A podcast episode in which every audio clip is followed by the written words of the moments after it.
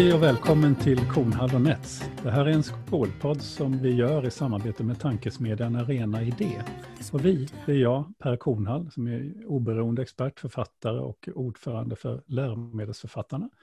Och så har jag med mig Ingela Nets, som är rektor till professionen, men som nu jobbar dels som utredare på en kommunal utbildningsförvaltning och dels som lärare på en fortbildningskurs för rektorer på Uppsala universitet. Hej Ingela! Hej Per! Idag har vi en gäst, eller ska bara säga så här att vi gör den här podden helt ideellt. Vi gör den därför att vi är engagerade i skolfrågor. Och för att det faktiskt är så otroligt spännande att få möjlighet att prata med så många engagerade människor, kunniga människor som på olika sätt jobbar inom, med frågor som rör skolan. Jag måste få säga det då, för att jag fick ett, en kommentar härom, bara häromdagen på Twitter om vår podd, där det var en person som jag förstod jobbade, alltså var, var lokalpolitiker, eh, deltidspolitiker och satt i en utbildningsnämnd någonstans i en svensk, på en svensk ort, som sa att jag följer er podd slaviskt, det är den absolut bästa kompetensutvecklingen jag kan tänka mig. Det är ett fantastiskt betyg tycker jag, men det är också det som för mig är liksom klon ja. att göra det här. Att, att men man det, är jätteskönt att, att, det är jätteskönt att någon annan har samma upplevelse som vi. Eller hur? ja. ja, men så är det. Och idag har vi med oss en person som, som, är, som kanske inte är så brett känd inom, så här, bland lärare och så. Men som har ägnat sig åt forskning som är väldigt viktig för skolan. Han har tillsammans med sin kollega Eva Bejerot bland annat varit redaktör för en, en väldigt, väldigt spännande bok som berör läraryrket ganska, eh, som, som verkligen berör läraryrket och lär, hur, hur läraryrket kan formas i olika länder. Och det är en bok som handlar om lärarutbildningarna i Sverige och Finland och den heter Professionalisering av lärarutbildningen: Reformer i Sverige och Finland. Så välkommen till podden Hans Hasselblad. Tack så mycket. Och du är professor på Örebro universitet, det så jag får det rätt, inom företagsekonomi. Ja. ja. Och hur kommer det sig att du har ägnat tid åt lärarutbildningarna i Sverige och Finland? Ja, eh, min kollega, jag kan säga väldigt kort om boken här, bara rent tekniskt, att det, vi står ju som redaktörer, men, men det är ju en mer teknisk lösning. Den absoluta merparten av kapitlen har ju Eva och jag skrivit, antingen vi tillsammans eller ihop med några andra. Så att det, det är ju kanske, ja, vi har ju står ju för huvudsak, huvuddelen av boken. Men eh, vi kom in på skolan eh, genom att vi använde det som ett, så att säga, någonting att spegla oss i när vi under många år forskade om sjukvården och, och då framförallt om sjukvårdsreformer på mer övergripande nivå i Sverige. Vi, var inte, vi höll inte så särskilt mycket på med så att den operativa sjukvårdsverksamheten ner på klinik- och mottagningsnivå. Eh, vi studerade en rad olika förändringar som pågick över, faktiskt över flera decennier, och det var Eva som då började med att, att, så att parallellt följa utveckling på skolområdet. Och det var också intressant därför att det, dels låg skolan någonstans tre till, alltså, tre till fem, sex år efter sjukvården på många punkter. T Q M kom till skolan ungefär så här, typ fem, sex år efter att den har slagit igenom fullt ut i sjukvården. Och, och det var, får du förklara, det var en term där. T Q M. Total Quality Management. Mm. Och, alltså kvalitetsstyrning som man också brukar kalla det på svenska. Och det var ju intressant att spegla sjukvården mot en annan stor samhällsdomän där liknande förändringar pågick, men med en viss tidsförskjutning. Och där vi redan då tyckte att det intressanta var ju också att, alltså att professionsmakten var ju klart mycket mindre framträdande på skolområdet än det var inom sjukvården. Det var ju, nu var det inte så att det var väldigt mycket friktioner egentligen kring sjukvårdsreformerna i Sverige, men det fanns, det fanns ju ett visst Man, man kunde inte göra hur som helst med vad som helst, om man, om man förenklar lite grann, inom, inom sjukvården. Men det kunde vi se att reformatörer hade ju ofta betydligt mycket större frihetsgrader när det gäller skolan. Så, så hon byggde väl på sig en hel del kunskap om, om kanske framförallt om styrningen av skolan under, under ganska lång tid. Och sen blev ju, ja, som alla vet, skolan blev ett hetare och hetare område. Och det var, vi hade, jag kan inte ens komma ihåg de exakta detaljerna, men vi, vi, vi fick i alla fall en idé om att vi skulle studera då någonting som vi kunde, som man så att tydligt kunde koppla till en, till en mer forsk, till den forskningsmässiga då profession, alltså forskningsmässiga anknytningen till professioner. Och då är det ju ganska centralt detta med hur formas yrkesutövarna i en viss domän. Det hade vi inte, förvisso inte studerat inom, inom sjukvården, men vi tyckte att det kunde vara alldeles speciellt stor vikt att göra det när, när det gäller skolan, eftersom vi också visste med oss att det här med att lärarens roll, hur, hur, alltså, hur lika eller olika ska lärare vara, ehm, lärarens mandat, relation, alltså hur, hur, hur också huvudmannen ser på lärarens roll, det visste vi ju var någon, någon, ja, det hände mycket på den punkten, och det hände, ja, ibland kanske ganska uppseendeväckande saker om, i, i, i Sverige på den punkten. Eh, samtidigt som man, som man då vid den här tiden hade börjat att prata allt mer ihärdigt om vikten av, av att man har en professionaliserad lärarkår. lärarkår. Så.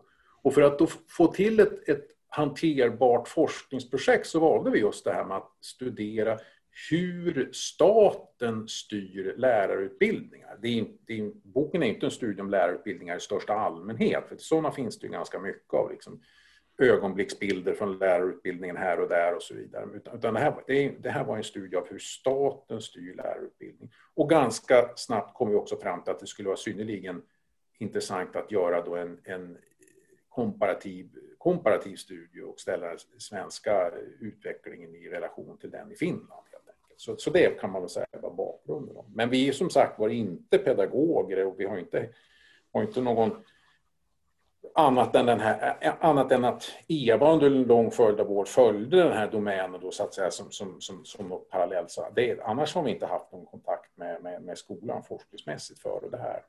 Mm. Ja.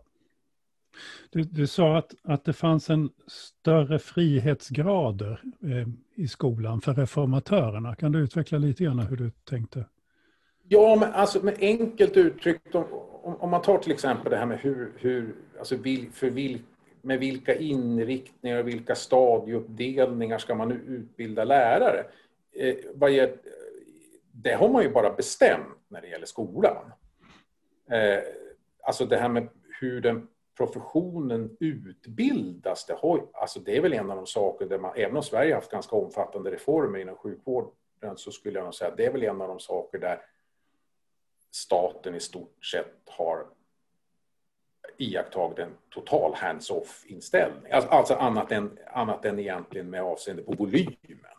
Den, den styr ju staten. Mm. Att, man har, att man har till exempel valt att vid olika tillfällen bygga ut läkarutbildningen. Det har ju, det har ju varit statliga initiativ, och, och, ja, och ibland har det varit vissa kontroverser kring det. Då, men, men, men innehållet i lä, lärarutbildningen, den är ju, läkarutbildningen, den, den är ju, där är ju staten, har ju staten varit utomordentligt återhållsam med att försöka påverka. På, på samma sätt som han har varit återhållsam med att påverka innehållet i juristutbildningar eller civilingenjörsutbildningar eller de utbildningar som jag är verksam inom. Det, det, det är ett enkelt exempel på det där reformerna då har haft väldigt mycket större frihetsgrad. Eh.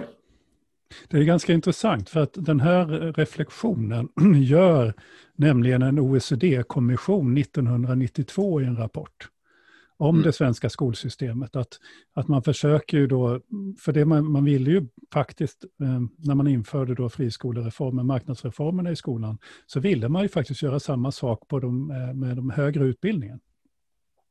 Alltså ambitionen var ju att göra det här i hela utbildningssystemet.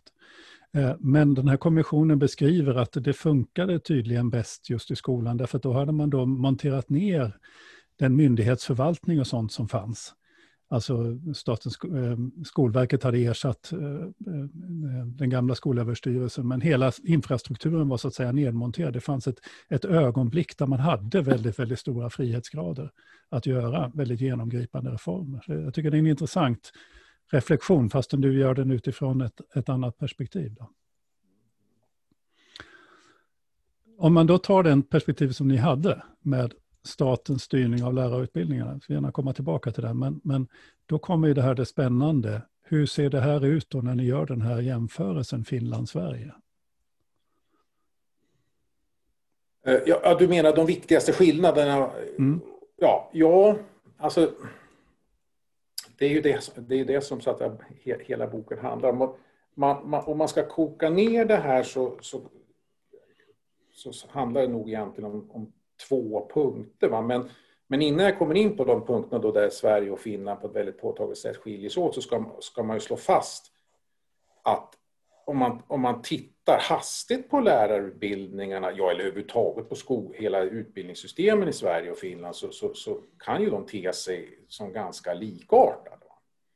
Och tittar man särskilt då på, på lärarutbildningarna så finns det ju på ytan ganska många likheter. Alltså de, de förändringarna som, som kom genomfördes på ungefär samma tidpunkter där när man, när man, då, man slog samman de lärarseminarierna och de akademiska lärarutbildningarna slog samman eh, vid ungefär samma tidpunkt. Hela lärarutbildningarna akademiseras vid samma tidpunkt.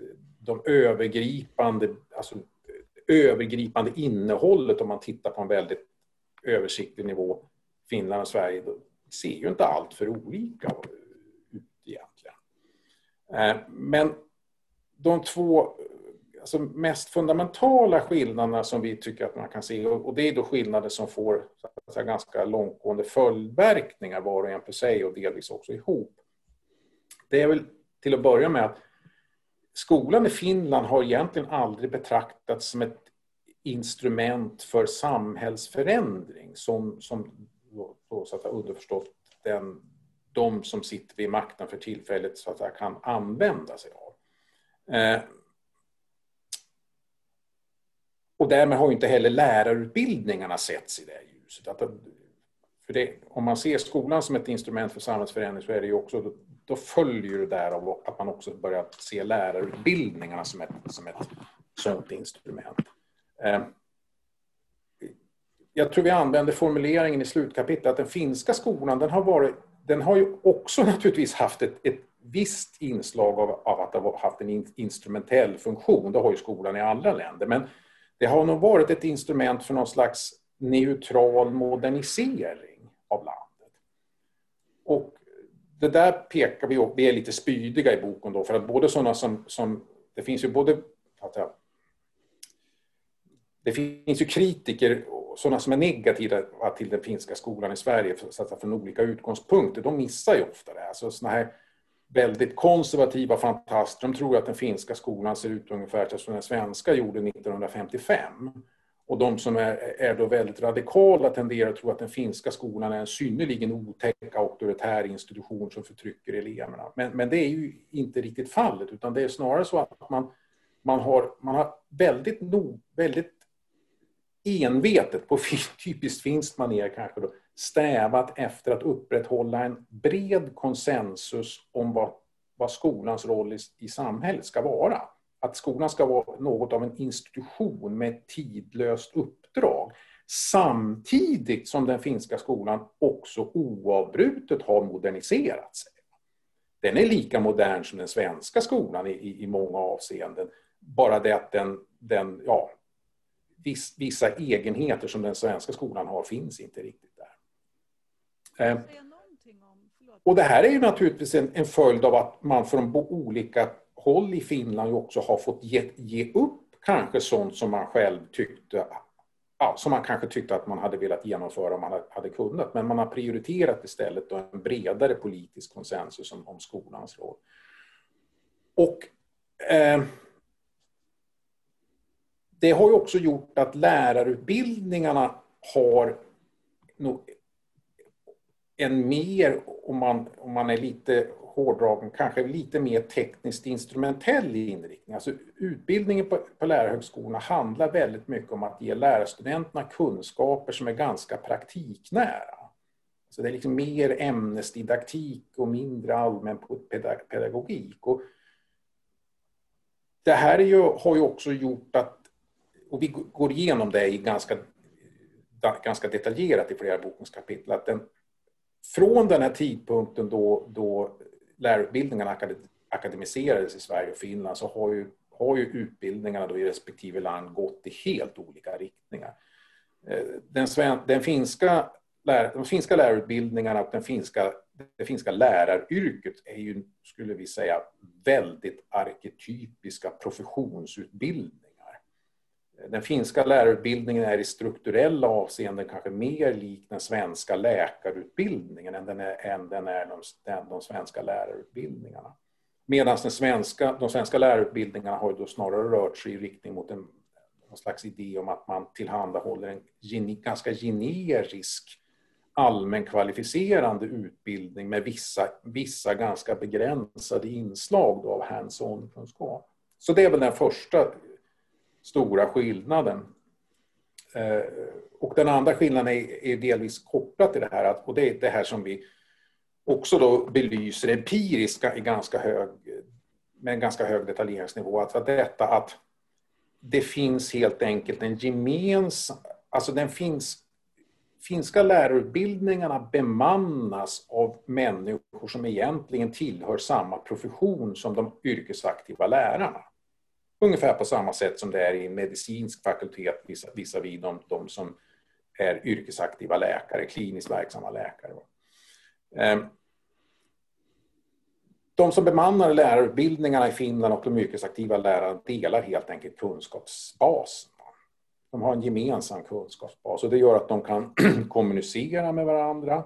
Det finns, har funnits en, ja egentligen sedan den här stora förändringen genomfördes kring slutet på sjuttiotalet, början av åttiotalet, har det funnits ganska stabila nätverk av, av olika slag där, där framförallt det här med skolutveckling har hanterats. Och det, och det är i de nätverken som den finska skolans stegvisa utveckling också har vuxit fram. Där har inte reformerna tryckts på skolan uppifrån, utan det här har hamrats fram genom tålmodigt idégenerering, experimenterande i, i, i liten skala, revidering, professionell konsensus och så vidare.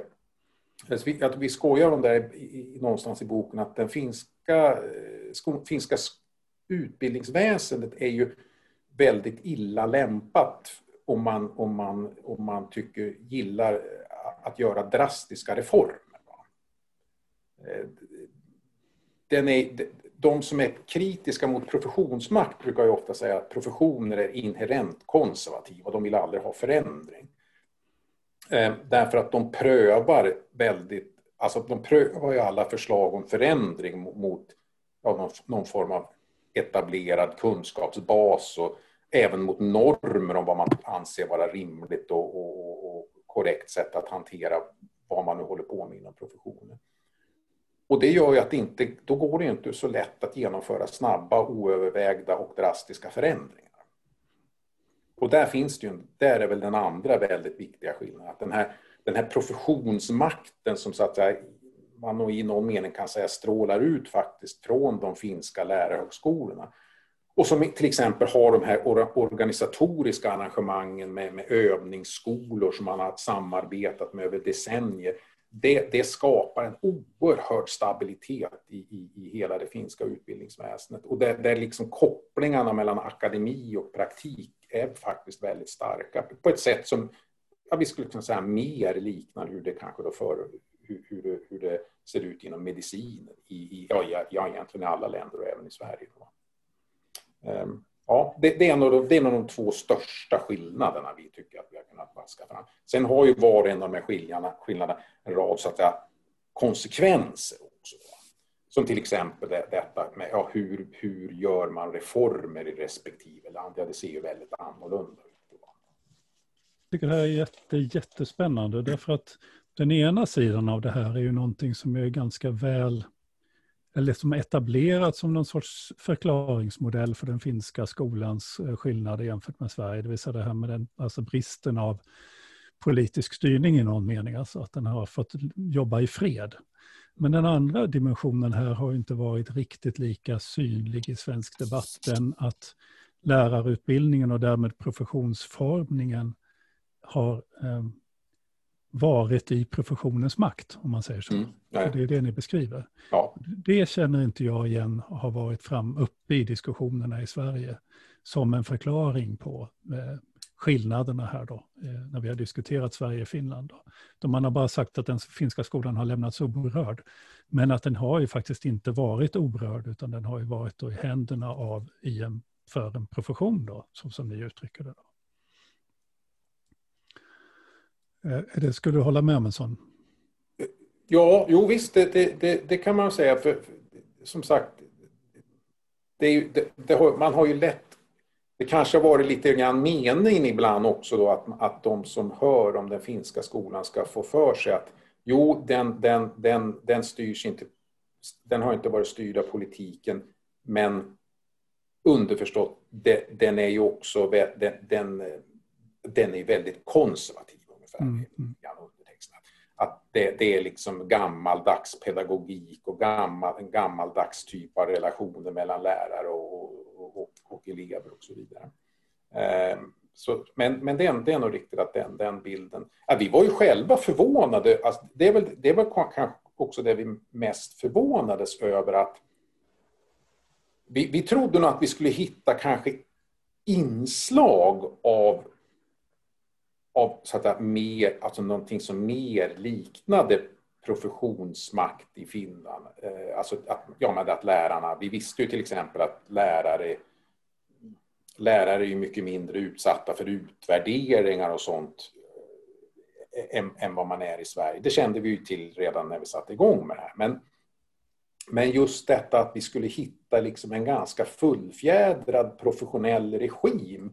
Ungefär som, som nästan i linje med hur professionella regimer beskrivs på ett idealtypiskt sätt i, i professionslitteraturen. Ja, det hade vi nog inte riktigt väntat oss här. Och jag kan vara, jag kan, jag har ju faktiskt läst ganska mycket forskning som är, som är skrivet av, av finska forskare också. För de har ju haft anledning, ja, speciellt de sista tio femton åren, att liksom tjoa i, i, i den, inter, i den interna, internationella vetenskapliga eh, internationella vetenskapliga fora då, om, om den finska skolans framgångar. Men, men även de tycker jag verkar ha haft...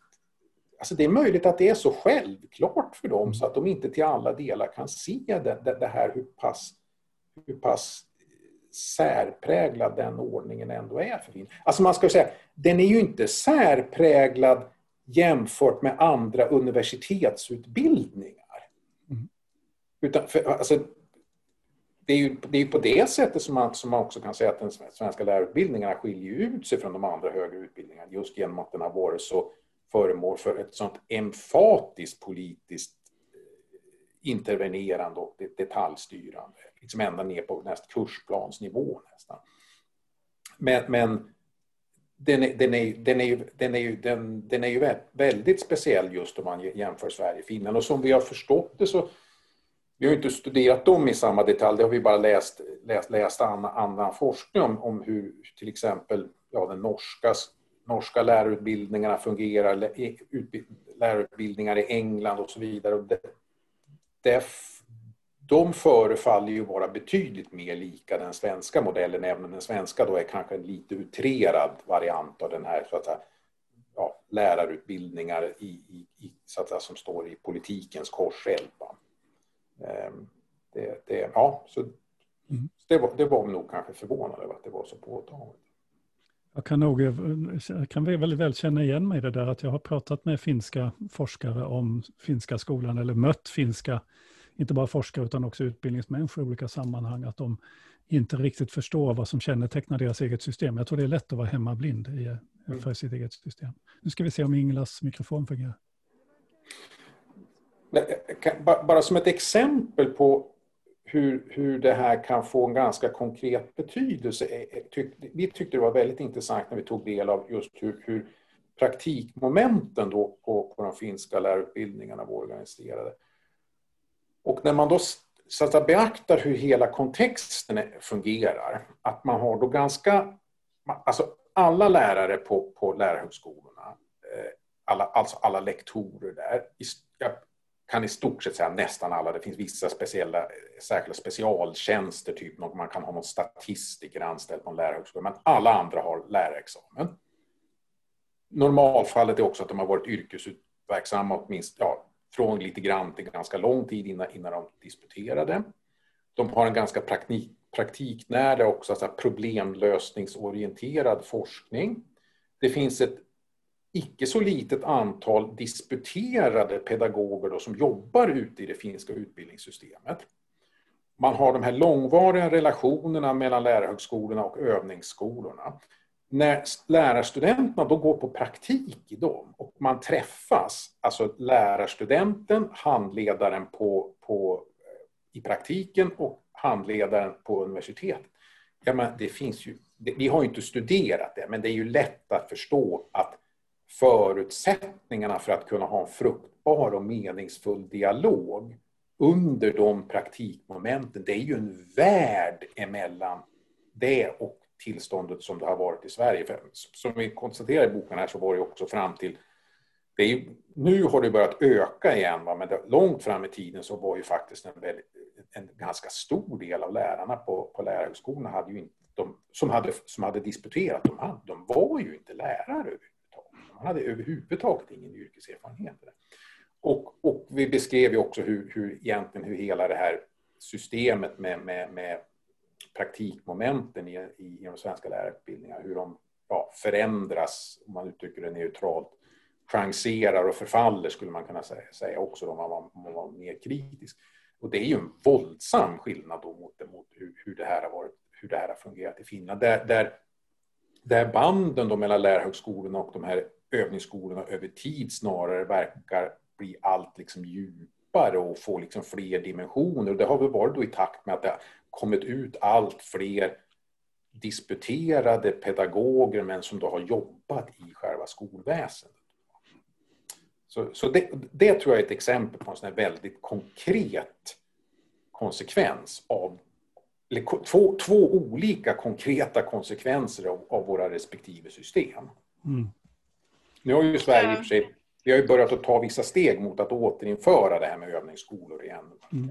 Det du berättar väcker så oerhört mycket tankar och frågor, men jag skulle vilja återvända till, till det du sa precis i början, för att när du beskrev eh, liksom jämförelsen mellan svensk och finsk skola, och det här kanske, jag förstår om det här egentligen ligger utanför det som ni faktiskt har, har tittat på i, i, i boken och i er forskning, men jag blir så nyfiken på, har du några tankar om hur det kommer sig att Finland har lyckats politiskt sett hitta någon sorts, sorts långsiktig hållbar konsensus kring skolans uppdrag och därmed liksom lärarnas roll.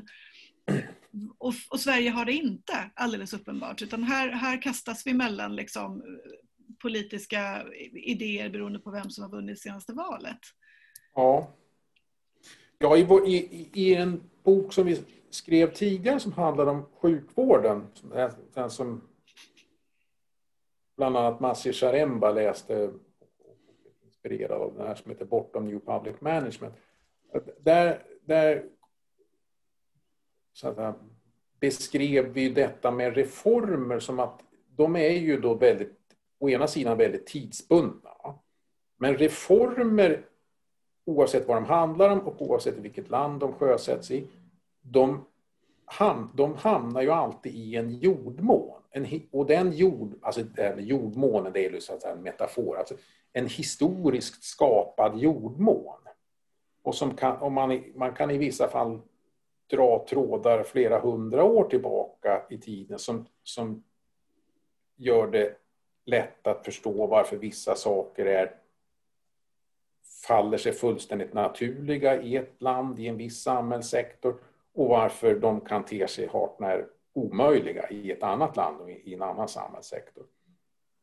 Och vad gäller Finland så det, det är väl naturligtvis lätt att peka på det. Det, det finns ju, det är väl sådana allmänt, ja, sådana liksom allmänt hållna historiska analyser av Finland och de, de erfarenheter de har under sin, sin, sin korta självständighetstid. Att, ja, men det var ett, ett, ett land som föddes i, i, i ett inbördeskrig och, och där man arbetade väldigt också typiskt finskt målmedvetet med att försöka hantera och hela såren efter inbördeskriget. Man har, och man har varit utsatt, utan att gå in på det i detalj, men de har ju varit utsatt för ett högst avsevärt tryck från omvärlden från tid till annan. Med, med stora offer till följd. Och, och det där har ju skapat, är väl de flesta överens om, att ett, man, i finsk politik har man ju ett, ett väldigt starkt premium på enighet. Alltså, det har ett...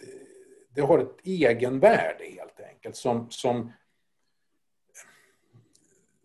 som delvis kanske har att göra med att man, man, man, man tycker att, att man, vill und, man vill till varje, vis, varje pris undvika att man skapar antagonistiska positioner på det politiska fältet. Alltså där någon driver någonting och är beredd att driva den saken in, in i väggen även om man skulle måste gå med, med, med järnskor över sina motståndare. Och, in, och, och även då också, kanske inte nu så mycket men tidigare, ett, ett påtagligt upplevt behov av att kunna hålla samman mot trycket utifrån. Sen finns det ju naturligtvis också mer strukturellt, alltså mer omedelbara strukturella skäl att det finska partiväsendet ser ut som det har gjort. Att det har inte funnits ett parti, ett parti som har, har kunnat dominera finsk politik någon gång. Utan finsk politik har ju alltid, och än idag är den ju alltid bestå, den, den utgörs ju alltid av, alltså regeringarna är alltid ganska breda koalitionsregeringar. Man, man måste jämka så och man kan, man, sånt där som är Ja, sånt där man vet att man inte kan få igenom, det får man liksom lägga åt sidan när man sätter sig i, i, i regeringsställning.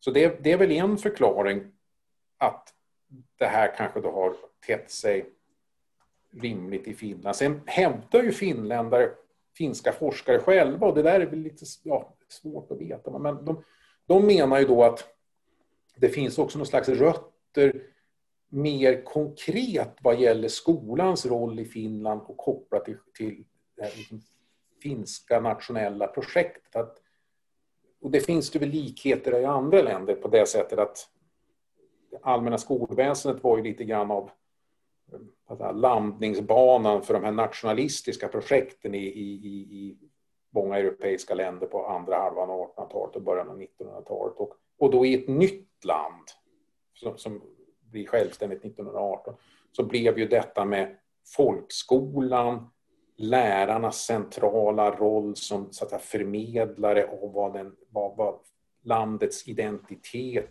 skulle handla om, den blev ju naturligtvis då kanske alldeles särskilt stor och, och, och viktig. För man, man hävdar ju då att, att det finns någon kvardröjande eller vad man ska kalla det för, men alltså någon form av sediment från det förflutna som gör att lärare tillskrivs ju en hög, hög status i Finland. Mm. Alltså, och det här med tillit är ju en väldigt svår sak att förstå sig på, vad det är som skapar tillit egentligen. Man, man brukar skoja och säga att det, det, är lätt, det är väldigt lätt att föröda tillit fort.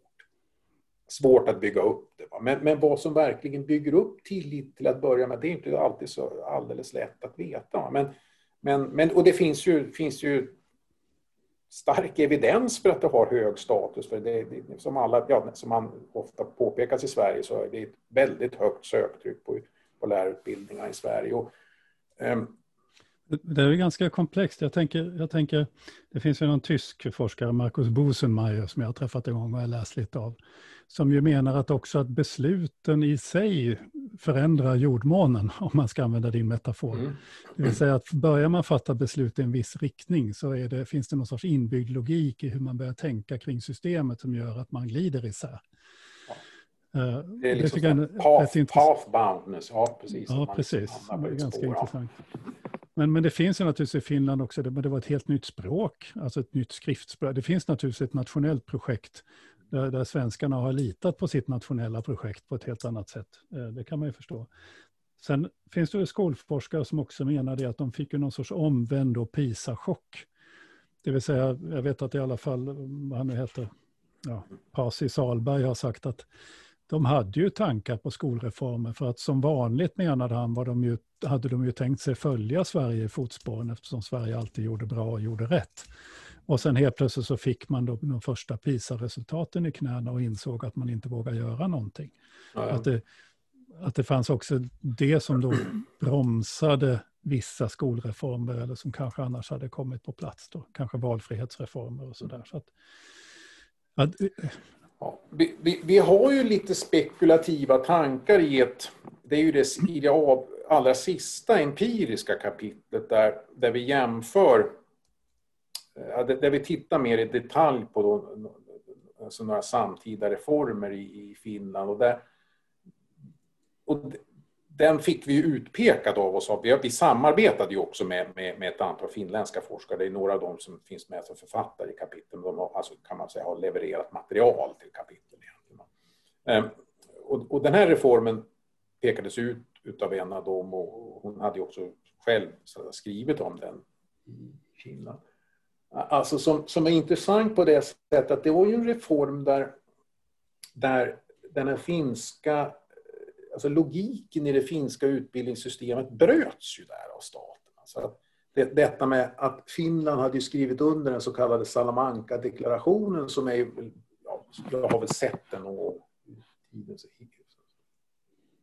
Den, alltså som, som jag nu kan återkalla sig, det är alltså en ganska allmänt hållen deklaration om att man så långt som möjligt ska man inkludera alla typer av elever inom samma skolform, alltså oavsett om man har för svårigheter eller, eller problem eller sjukdomar. Och, och Finland är ju återhållsamma med att skriva på internationella deklarationer. De har till exempel inte skrivit på det här avtalet som gör det olagligt att använda använda minor därför att de anser att de kommer, skulle kunna tänkas behöva använda minor och de skriver inte under fördrag som de inte tänker hålla. Men den här skrev de på och då bestämde man sig, ja, då, håll, då går vi på den här linjen. Och staten drev ju på där på ett sätt som man inte riktigt brukar göra. Och då kan man ju fundera, ja, dels kan det ju ha att göra med att naturligtvis att finländarna är, har den här allmänna inställningen. Skriver man på något, ett avtal då, då måste man hålla det. Men vi, vi spekulerar ju också om det här kanske också kan handla om att den här typen av avtal, alltså den här typen av här deklarationer, olika typer som, som ofta cirkulerar i världssamfundet, de är ju präglade av att de så att säga upphöjer en viss typ av ganska höga värderingar då till normer. Och det kan man ju säga, det har väl varit den svenska skolväsendets kanske starkaste gren under de sista fem decennierna eller så, att man, alltså vid varje tidpunkt så låter man så att säga st- stora nätet gå i världs, i, i, i det här, så här vär, internationella normvärldshavet och, så, och, och det man då får med sig upp där ur det, det tar sig då staten an att, att det ska i synnerhet då skolan i Sverige, då ska man ta det på djupaste allvar och, och, och införa det. Och det här som du beskriver, jag har också hört det där med, med, med de finska reaktionerna, att de, de hade någon diffus känsla av att de kanske var lite, lite efter eller något sånt där, då där kring. Det var, det här kan, när var det första PISA kom? Var det tidigt tjugohundratal? Ja, jag tror att det var tjugohundra de var med första gången, de första ja. resultaten. Mm. Alltså... Det var ju förmodligen, man skulle kunna tänka sig att, att det de ju då upplevde på ett lite oartikulerat sätt var just detta att de visste att Finland då på det här området inte var konforma med det som var de gällande normerna. Alltså fokuset då på såna här, vad ska man säga, ja, de som är kritiska mot det här i Sverige, de brukar ju alltid säga att det, är, att det här är någon slags vänsteridé. Men jag, jag anser snarare att det här är, det här är upplysningsfilosofi på speed. Va? Det är alltså, in, alltså ofta ganska subjektromantiska föreställningar om individens kapacitet och möjligheter och gränslösa kapaciteter och så vidare. Och den här, det som jag då skulle kalla för subjektromantiska eh, twisten, den, den hade ju finländarna liksom hållit ganska kort i, i, i sitt skolväsen. Medan vi i Sverige då hade sen, kanske näst, vid den tiden nästan sen tre decennier tillbaka, försökt bejaka det på alla sätt vi var förmögna och, och, och kunde, kunde, kunde på något sätt komma till skott.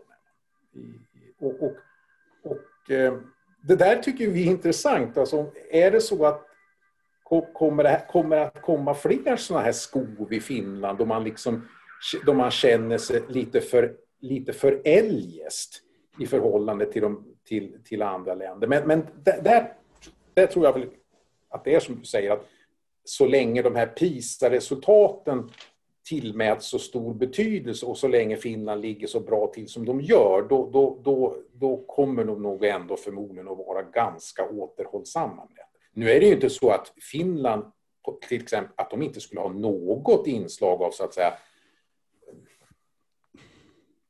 modernistisk tankegods som bibringas eleverna i skolundervisningen. Det, det, det har de ganska... Det har de också ett ganska stort inslag. Vi noterade däremot att det var ju ganska intressant att när, när man har sådana moment i skolan, då kör man ju det som vanlig undervisning. Alltså med premissen att det här kan också lärarna bäst. Då, då, då liksom lär, lär lärarna ut det här så att, att idémässiga tankegodset som man då har inskrivit i läroplanen att man ska beakta det ena och det andra och det tredje. Medan vi i Sverige då kanske haft en tendens att tro att, att det, då kan inte lärarna, då kan absolut inte lärarna vara experter, utan då vet alla precis lika mycket när man diskuterar sådana frågor. Mm, ja. Alltså det är, för, för mig, jag vill, vill tillbaka, jag, jag tänker på, du sa att alltså skillnaden då Sverige-Finland, vi då säger att vi har de finska lärarutbildningarna innanför professionen. Och det här är sånt som, som rimmar väldigt väl med tankar som jag har haft. Jag har funderat på varför varför upplever vi, varför har vi de här alltså vissa problem som vi har inom, inom lärarprofessionen i Sverige och sånt här. Men du sa någonting precis i början om, om, om en uppseendeväckande eh, avsteg från det här i Sverige. Det, det jag tänkte på då var ju till exempel att kommunaliseringen klubbades igenom medan lärarna stod och skramlade med nycklar utanför riksdagshuset.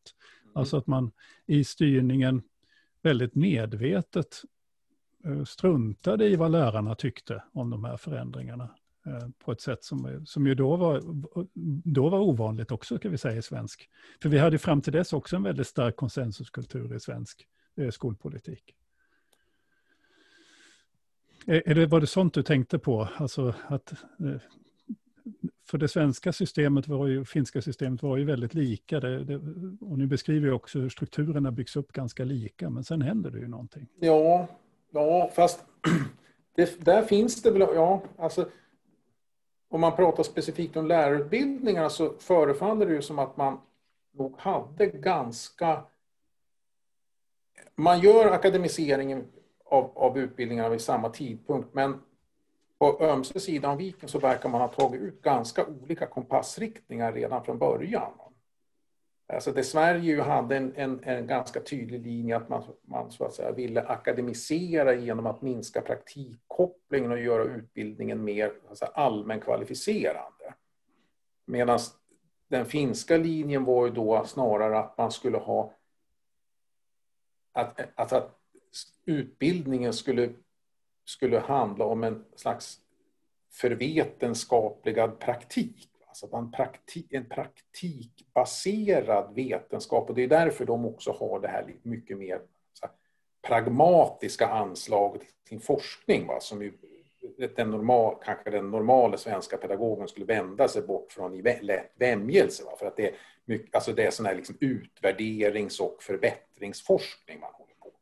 Man Ja, man bedömer om funkar olika typer av undervisningsmetoder och om, man har, om elever är blandade på det här sättet, hur blir det då? Alltså, att det, alltså en ganska enkel empiristisk utvärderingsforskning många gånger. Jag tycker det är jätteintressant, för när jag gick på lärarutbildning, alltså det, här, det är ju så att det här, det, det ni beskriver rimmar ju väldigt väl med många svenska lärares upplevelser av lärarutbildningar. Jag tror att väldigt många skulle vara... Tycka att, alltså tyck, skulle tycka att er bok var jätte, jättespännande att läsa. Så jag rekommenderar verkligen många att göra det. För jag tänker på det, jag skulle göra examensarbete, jag och mina kollegor på lärarutbildningen. Och vi ville göra den här typen av utbildningsnära utvärderingar. Vi ville pröva metoder, vi ville se utfallet av det. Men vi blev ju aktivt förhindrade av våra lektorer på lärarutbildningen att göra det. Det vi skulle göra var ju att analysera texters liksom, idéinnehåll på något vis utefter någon samhällsvetenskaplig teori eller något sånt. Det här praktiska, konkreta som, som ju kom som ett utflöde av att vi ville begripa vår praktik. Vi ville lära oss mer om den verklighet vi skulle ut i och undersöka den och passa på att försöka undersöka den medan vi hade tid att göra det. Det hindrades vi ju aktivt ifrån. Men du beskriver att hade jag gått på en finsk lärarutbildning så hade det varit det jag blivit uppmuntrad till. Ja, ja, ja det skulle jag nog säga. Det, det hade nog varit... Alltså, nu har inte vi tittat specifikt på det, men det skulle jag nog kunna tänka mig skulle vara närmast arketypiskt uppsatsarbete på en, på en, på en finsk lärarutbildning. Att man gör något sånt i en, i en lite, ja, lite begränsad skala. Eh, och det där är ju en sak som jag... Det kan jag väl tycka att... att I, i ett av bokens tidigare kapitel så ger vi väl en, lite grann en, en spark åt alltså professionsforskningen i största allmänhet. Efter att det är ju i stor utsträckning sociologer som har hållit på med, med, med, med professionsforskningen.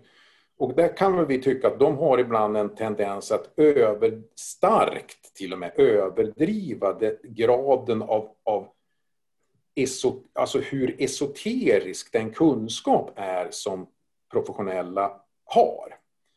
Alltså om man tittar, om man tittar på så kallade professionsutbildningar, juridik, medicin, arkitektur, revisorerna, det är, de utbildas ju inom, inom mitttank och stör. Och de är liksom så att en speciell bana inom man, man går inom om man läser företagsekonomi.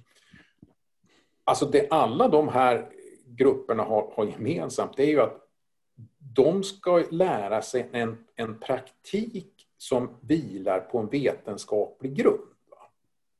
Och det här med att det är en praktik, det tappar ju gärna de här sociologiska professionsforskarna bort. Alltså att de, det blir liksom väldigt mycket tänkande och konceptuellt och eh, abstraktioner och så vidare. Men om man tittar på abstraktionsnivån i juridik och jämför den med med andra vetenskapliga områden, alltså kanske inom samhällsvetenskap, ja då är ju inte den abstraktionsnivån så, så överväldigande. Den är ju snarare kanske tekniskt komplicerad. Det är en ganska exakt nomenklatur. Men den är inte överdrivet abstrakt på något sätt. Och den är ju på det sättet därför att den kunskapen syftar ju till att du ska faktiskt kunna praktiskt intervenera i och kontrollera någonting, en juridisk process eller att du ska bedöma ett beslut om det, om det är i linje med lagen eller, eller vad det nu gäller. Och på, på det sättet så,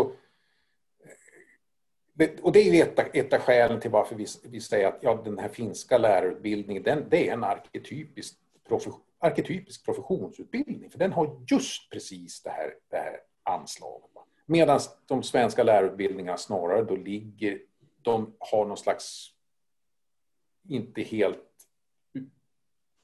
kanske välhanterad ambition och drag, ambition till och dragning mot att bli en mer generisk samhällsvetenskaplig utbildning. Alltså en utbildning om undervisning. Mm. Inte en utbildning i undervisning. Mm.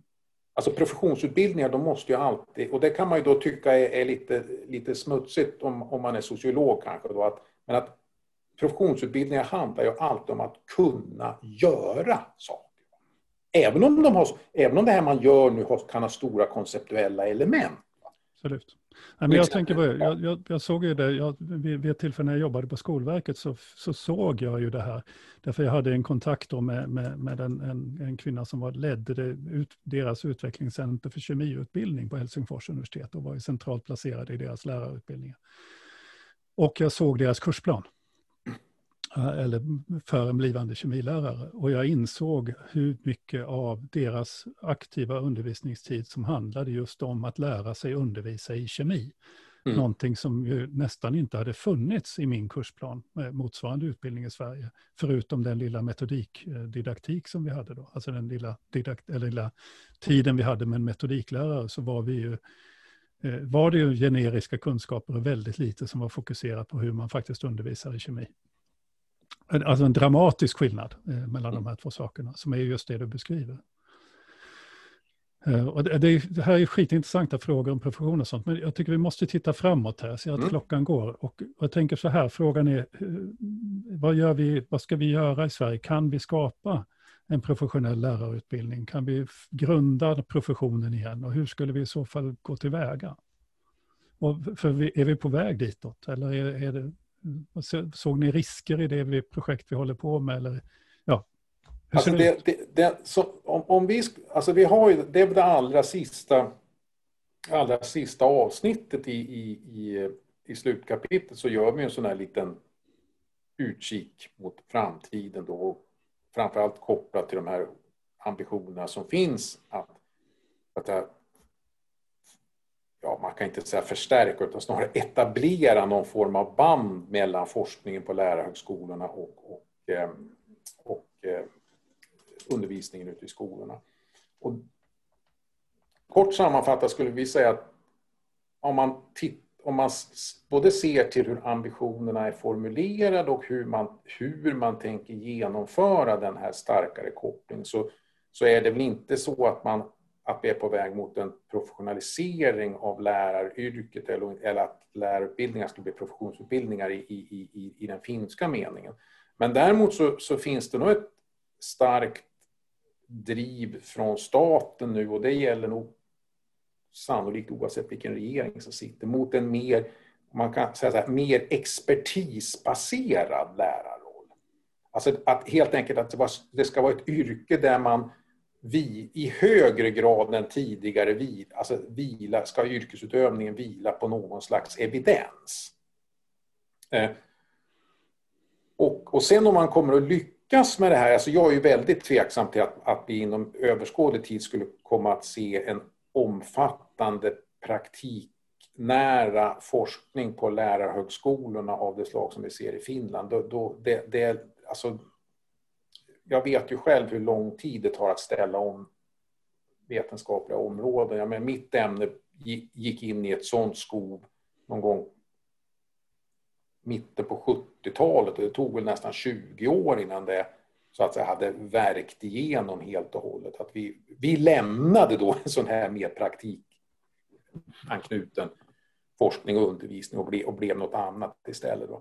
Så att det är ju... Det är, alltså även om man sätter igång det hela, det inte finns något motstånd och så vidare, så, så är ju det processer som tar lågt räknat ett par decennier innan, innan de är sjösatta. Och i det här fallet så är jag inte så helt säker på att den svenska staten oavsett regering skulle vilja ha en så att det är finsk professionsmodell där, utan man vill nog i allra högsta grad ha kvar åtminstone den här optionen att man ska kunna styra ganska påtagligt politiskt när, när man så, när man så önskar och vill.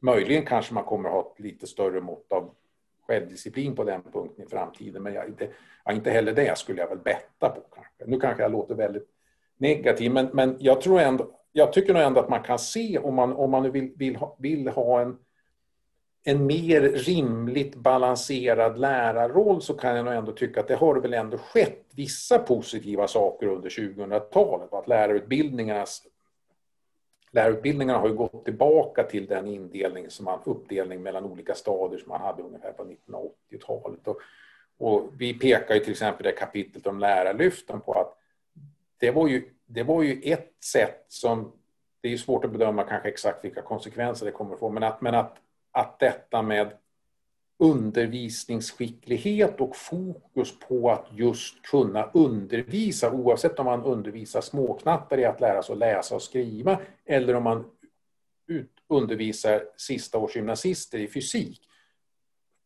Fokuset och, och på, på att detta är en central verksamhet, vilket kan låta lite paradoxalt att det ska vara en reform som gör det centralt i skolan, men, men icke desto mindre, det, det Det har nog ändå varit en viss skiftning. Och, och vi, vi, vi har ju inte studerat lärarlyftet direkt, utan vi har ju så att, tagit del av alltså, andra undersökningar och kartlagt så att, reformer i sina stora drag. Och den här förhållandevis positiva receptionen bland, bland de yrkesaktiva lärarna där är det väl svårt att tolka som annat än att lärarna har ställt sig gillande till att, man, alltså att det blir ett mer uttalat, alltså att lärarpraktiken, uppdraget som, som pedagog, att det lyfts fram och görs till kanske det mest centrala elementet i, i, i läraryrket. Det, det, det, det, kan man, det får man väl ändå säga att det är en viss förändring. Jag, jag tycker ju ändå att det finns också, de här lärarlyften har ju påverkat praktiken eh, påtagligt. Det märks ju i den senaste talsundersökningen att den här praktiken att diskutera med sina kollegor har verkligen mm. exploderat i Sverige jämfört med tidigare undersökningar. Eh, jag tycker också att i de kontakter jag har med lärarutbildningar, det är nästan lite rörande. Någon lärarutbildning jag pratade med en person som sa att det är jätteroligt det här med övningsskolorna, för vi får ju så mycket feedback. Vi lär ju oss så mycket av de här lärarna. Och jag, kunde, jag var ju tvungen att hålla tillbaka mitt leende och säga, ja jo, det kan ju hända att det finns någon där ute. Som, alltså när den här kontakten etableras så sker det ju någonting med, med lärarutbildningen också då.